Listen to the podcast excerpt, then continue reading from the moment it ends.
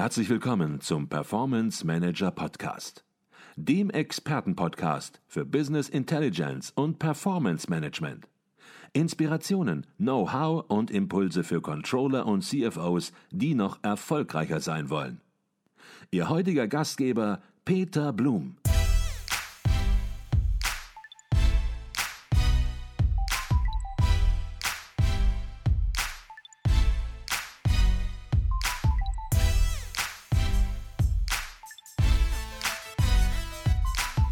Jetzt arbeiten Sie für Unternehmen und haben aber auch, und das haben Sie eben auch klar zum Ausdruck gebracht, eine Verantwortung gegenüber ja, den Menschen, die Sie suchen, die Sie vermitteln wollen, den Kandidaten, wie man das mhm. neudeutsch äh, formuliert.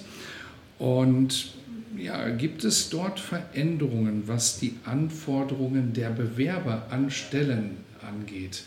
Ähm, wenn Sie mit Kandidaten arbeiten, ähm, kommt Ihnen da ein anderes Mindset, eine andere Anforderung heute entgegen als noch vor vielen Jahren?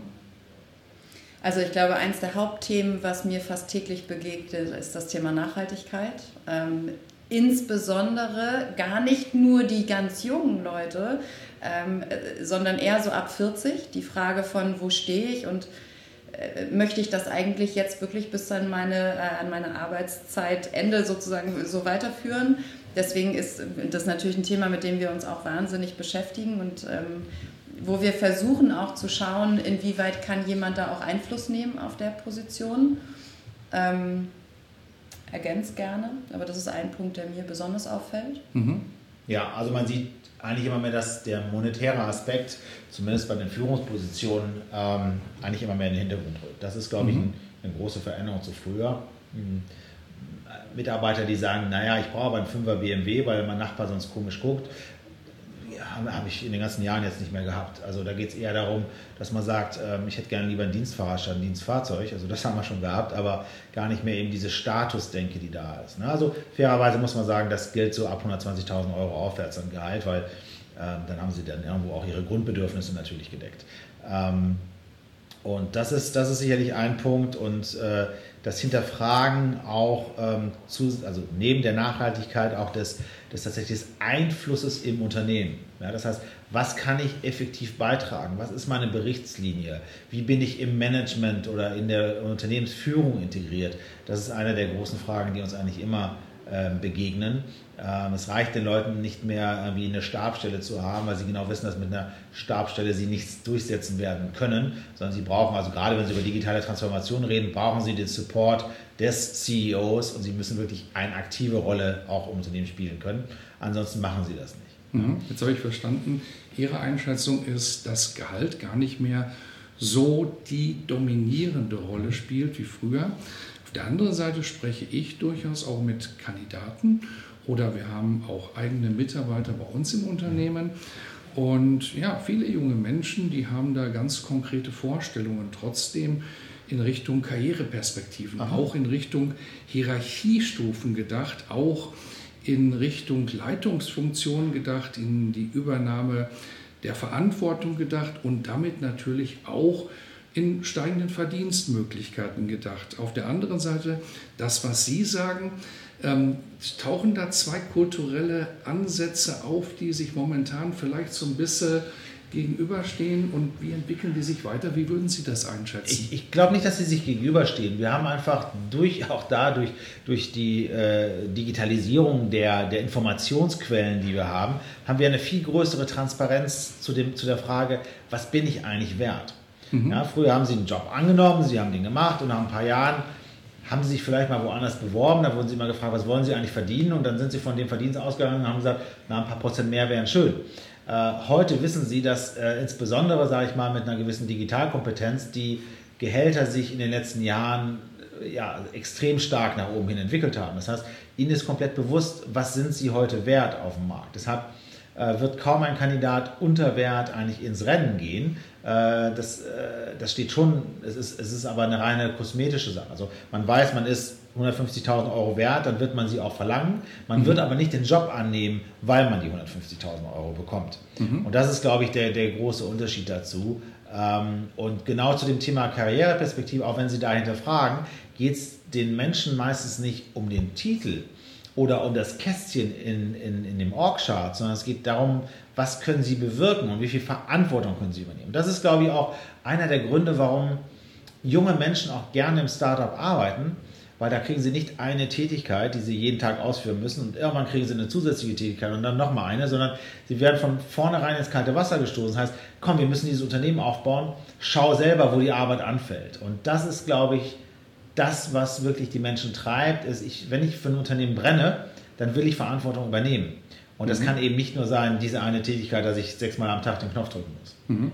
Ich glaube, das war nochmal gut, Herr Wortmann, dass Sie das gesagt haben. Die Sache ist deutlich komplexer. Es ist nicht nur das Türschild, es ist nicht nur das Gehalt, es ist nicht nur der Firmenwagen, sondern es ist im Grunde genommen, kommen wir wieder zu Ihrer Ausgangsbemerkung zurück. Es ist die Frage des Warum. Mhm. Warum mache ich das? Der Purpose. Ähm, worauf ich noch eingehen möchte, ist ein ganz wichtiger Aspekt. Sie sagen, New Work hat auch etwas mit Unternehmensführung zu tun, mit der Rolle der Unternehmensführung. Vielleicht können Sie dazu etwas sagen, die Unternehmensführung als Gruppe von Personen. Welche Rolle nimmt diese Gruppe entsprechend ein, um New Work auch wirklich ins Leben zu erwecken?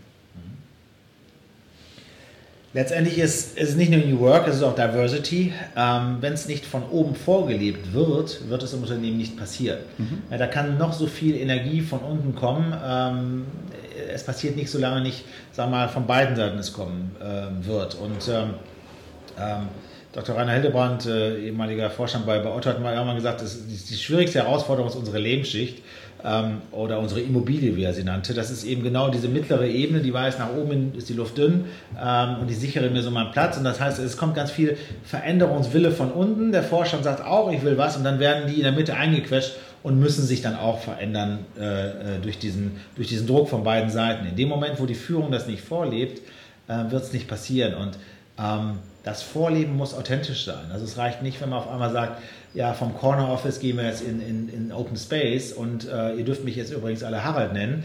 Ähm, wenn das von den Mitarbeitern nicht als authentisch wahrgenommen wird, werden sie es nicht machen. Und man muss sich auch darauf einlassen, äh, dass manche Mitarbeiter vielleicht sagen, ich will meinen Chef gar nicht duzen.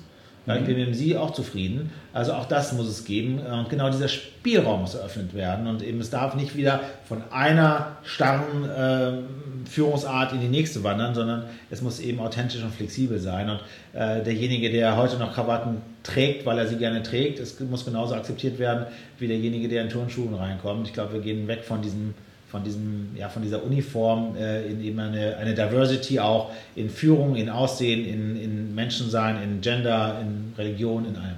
Mhm. Jetzt interessiert uns natürlich noch, oder mich interessiert noch, ähm, wie ein Unternehmen funktioniert, das sich mit New Work beschäftigt. Stichwort, ihr dürft mich alle Harald nennen, ihr dürft mich alle Daniela nennen. Wie wird New Work bei Ihnen im Unternehmen praktiziert? Was sind das für Aspekte, die Sie hier ganz konkret versuchen zu kultivieren? Ja, das, wo fangen wir an, wo hören wir auf? Im Grunde leben wir es. Ähm, also zum einen geht es natürlich damit los, dass wir unser Büro im WeWork haben, wo wir eben in dauernder Kommunikation mit dem ganzen Haus sind sozusagen. Ähm, bei uns wird, äh, gibt es äh, wenig KPIs, außer die, die einzelnen Prozessschritte, wo wir natürlich gucken, ist alles da, wo es sein soll, zu dem richtigen Zeitpunkt.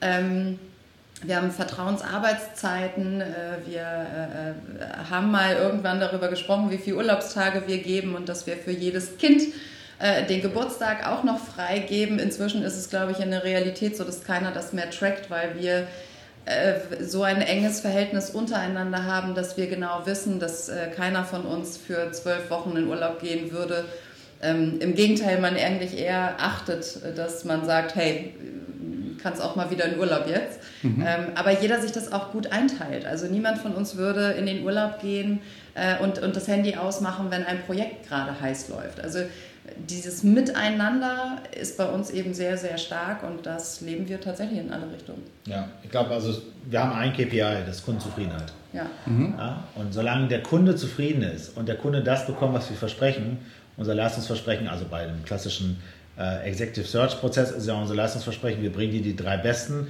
am Markt verfügbaren Kandidaten innerhalb von sechs Wochen. Mhm. Und wenn wir das erfüllen, ist der, ist der Kunde zufrieden und äh, dementsprechend ist das unser oberstes Ziel, was wir verfolgen. Und alles andere ist sekundär darunter. Das, das findet sich ein.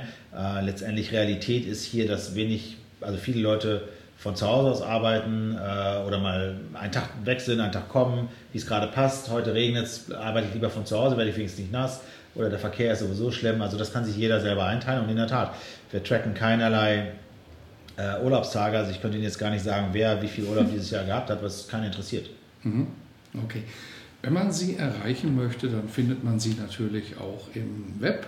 Vielleicht können Sie Ihre Webadresse kurz äh, durchgeben, die wir natürlich auch in den Shownotes verdrahten werden. Mhm. Also ganz klassisch äh, www.514, wobei 5 ausgeschrieben ist, also F-I-V-E 14.de oder sonst einfach Google fragen oder Alexa, die wissen es auch.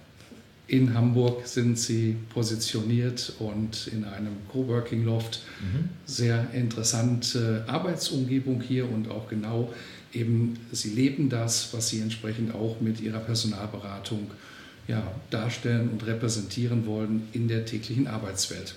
Die letzte Frage bei uns im Performance Manager Podcast ist immer die gleiche und die möchte ich natürlich auch Ihnen beiden stellen. Und die geht ungefähr so, was würden Sie Young Professionals, also Berufsstartern, die vielleicht gerade von der Uni kommen oder mit ihrer Berufsausbildung fertig sind, was würden Sie denen in der heutigen Zeit und bei Ihnen wird sicherlich das Thema Digitalisierung eine Rolle spielen. Was würden Sie denen raten, damit es mit der Karriere, wie Sie Karriere auch immer selbst definieren, in die richtige Richtung nach vorne geht? Also aus meiner Sicht sind es zwei Punkte. Zum einen, äh, hör auf deinen Bauch, ja, also höre, woran hast du Spaß und schaue erst danach, ähm, welche Aufgaben gibt es, wo ich eben das einsetzen kann. Das zweite, und das ist mir dann aber, glaube ich, auch so ein bisschen persönliches Anliegen äh, für die jungen Leute, aus meiner Sicht ist es sehr schwarz-weiß. Ja? Also wir haben unfassbar leistungsorientierte, wahnsinnig intelligente, sehr, sehr schnelle junge Leute äh, die, die unfassbar zielstrebig vorgehen. Auf der anderen Seite muss man aber auch sagen, dass es eben auch eine Masse an jungen Leuten gibt, mm, die äh, ja erstmal die Schafe in Neuseeland hüten und sich dann nochmal überlegen, ob sie dann eigentlich jetzt schon arbeiten wollen. Und ich glaube, was ganz wichtig ist, ist, ohne Leistung geht es nicht. Ja, also egal, nehmen wir ein Beispiel aus dem Sport, ja, 5% sind Talent, 95% sind Training und das darf man bei aller Work-Life-Balance und Work-Life-Integration-Diskussion nicht vergessen. Leistung zeigen und sich sichtbar machen. Das sind mhm. die, die Punkte. Okay, möchten Sie noch was ergänzen? Also ich, ich habe gerade selber eine, eine, persönliche Erfahrung gemacht, die mich eigentlich äh, doch sehr erstmal verwundert hat. Ich hatte im Rahmen meines neuen Buches äh, mit meiner Tochter ein Interview geführt, äh, die in drei Jahren auf den Arbeitsmarkt kommen wird, äh, zu dem Thema eben, wie sie sich eigentlich die Arbeitswelt der Zukunft vorstellt, wie sie äh, gerne ihren ersten Chef haben möchte, also was der eigentlich mitbringen sollte. Und ähm, ich bin in das Gespräch reingegangen mit der Erwartung, einmal schauen, ob ich das nachher überhaupt im Buch verwenden kann und bin eigentlich völlig überrascht worden äh, von den extrem cleveren Antworten, die sie mir gegeben hat äh, zu dem Thema und von der klaren Vorstellung, die sie eigentlich über die Arbeitswelt hat, obwohl sie noch nie gearbeitet hat, außer ein paar äh, Schulpraktika. Also und ich glaube, das dürfen wir nicht unterschätzen, dass die Generation, die jetzt auch nachwächst, durch die digitalen Möglichkeiten der Bildung äh, jetzt auch Zugriff zu viel mehr Informationen hat, als wir sie früher hatten und dadurch eigentlich viel aufgeklärter ist und eigentlich ziemlich genau weiß, was sie eigentlich wollen. Mhm. Jetzt haben Sie Ihr neues Buch angesprochen, das sollten wir jetzt natürlich auch noch ergänzen. Vielleicht können Sie dazu kurz noch etwas sagen. Ja, also ich äh, kann zu beiden Büchern was sagen. Letz, äh, letztes Jahr haben wir ähm, zusammen mit meiner Kollegin Barbara Kolocek aus dem äh, Bundesverband Digitale Wirtschaft habe ich das Buch Arbeitswelt der Zukunft herausgebracht. Da sind äh, 27 Beiträge von, von tollen Autoren drin, eben zu diesen ganzen New Work-Themen, wo wir wirklich ähm, die gesamte Bandbreite anbieten und jetzt ganz frisch äh, seit vier Wochen auf dem Markt ist das Thema Female Leadership Pictured ähm, wo wir im letzten Jahr ähm, mit 514 eben auf der Dimexco ähm, Frauen äh, fotografiert haben mit einem bekannten Fotografen. Und die sind im Nachgang jetzt interviewt worden. Und dazu gibt es noch zehn Expertenbeiträge rund um diese Themen Diversity und Leadership. Und im Januar kommt das nächste Buch dann auch schon raus äh, zum Thema Digitalisierung im Mittelstand. Okay, also Sie sind permanent am Schreiben und wollen ihr ganzes Wissen entsprechend natürlich auch anderen Menschen bereitstellen. Absolut, das ist das, was mich treibt. Und heute Morgen im Auto habe ich schon die, die Idee für das nächste Buch jetzt gehabt und äh, die muss ich heute Abend mal unterschreiben. Frau Konrad, Herr Wortmann, herzlichen Dank für diesen spannenden Podcast.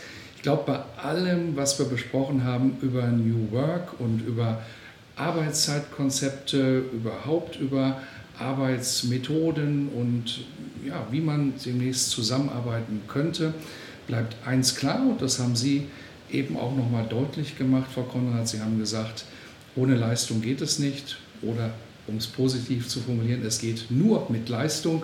Und ich glaube, das ist auch nochmal ein guter Schlusspunkt gewesen, dass bei allen kulturellen Ideen entsprechend natürlich immer noch die Leistung steht. Und Sie haben es auch gesagt, Herr Fortmann, die Kundenzufriedenheit dann als Gradmesser für Ihre Leistung.